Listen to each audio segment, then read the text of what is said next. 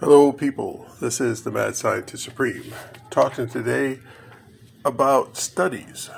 Now, this one comes from Science Magazine, 17 February 2021, page 767. Media and aggression research retracted after scrutiny. Well, this comes out every few years they'll come out with a study that show oh video games or movies or whatever the cause is today causes aggression in children. And then they look at the study a little bit more in depth and realize no the study is very flawed. It doesn't show that at all. Or it doesn't show anything because it was so flawed. Well when you're reading studies when you're reading science magazines, realize the people writing the articles have an agenda. And the research itself may not conform to reality. So look at it and then evaluate every article. Not only is this possible, but could it have been influenced by the person doing the article? Back when I was short, one of the more famous articles came out about worms. They taught some worms to do a very simple maze crawl along and turn left and get food, crawl along, turn right and get electric shock. Well, after several electric shocks, worms learned to turn left. And yay, could, you could teach a worm a simple maze like that. Okay. Uh, then they took other worms and they ground up the first worms, fed them to the second worms, ran them through the maze, and lo and behold, the worms learned faster to turn left.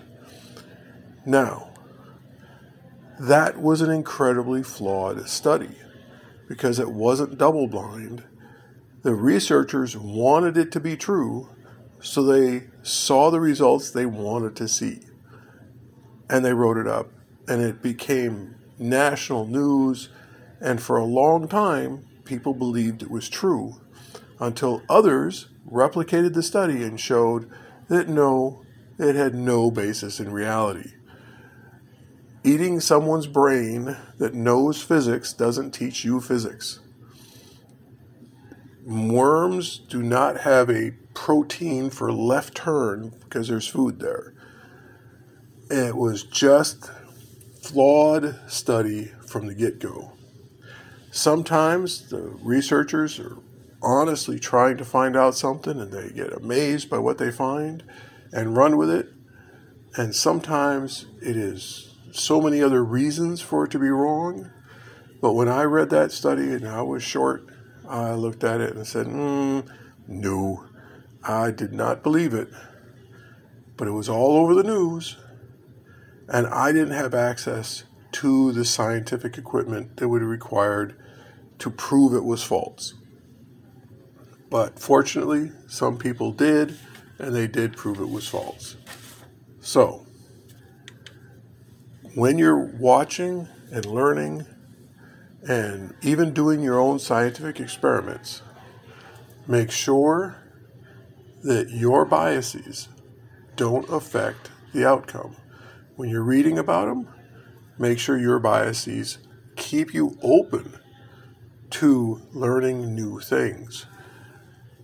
Not only can you not learn something because of your biases, you could learn things that just ain't true. So, be careful out there. Read, analyze, and let's go make the world, well, let's go make the world. And if you're a good person, you'll make it a better place. If you're not, well, you'll make it a more interesting place. Thank you very much. This is the Mad Scientist Supreme signing out.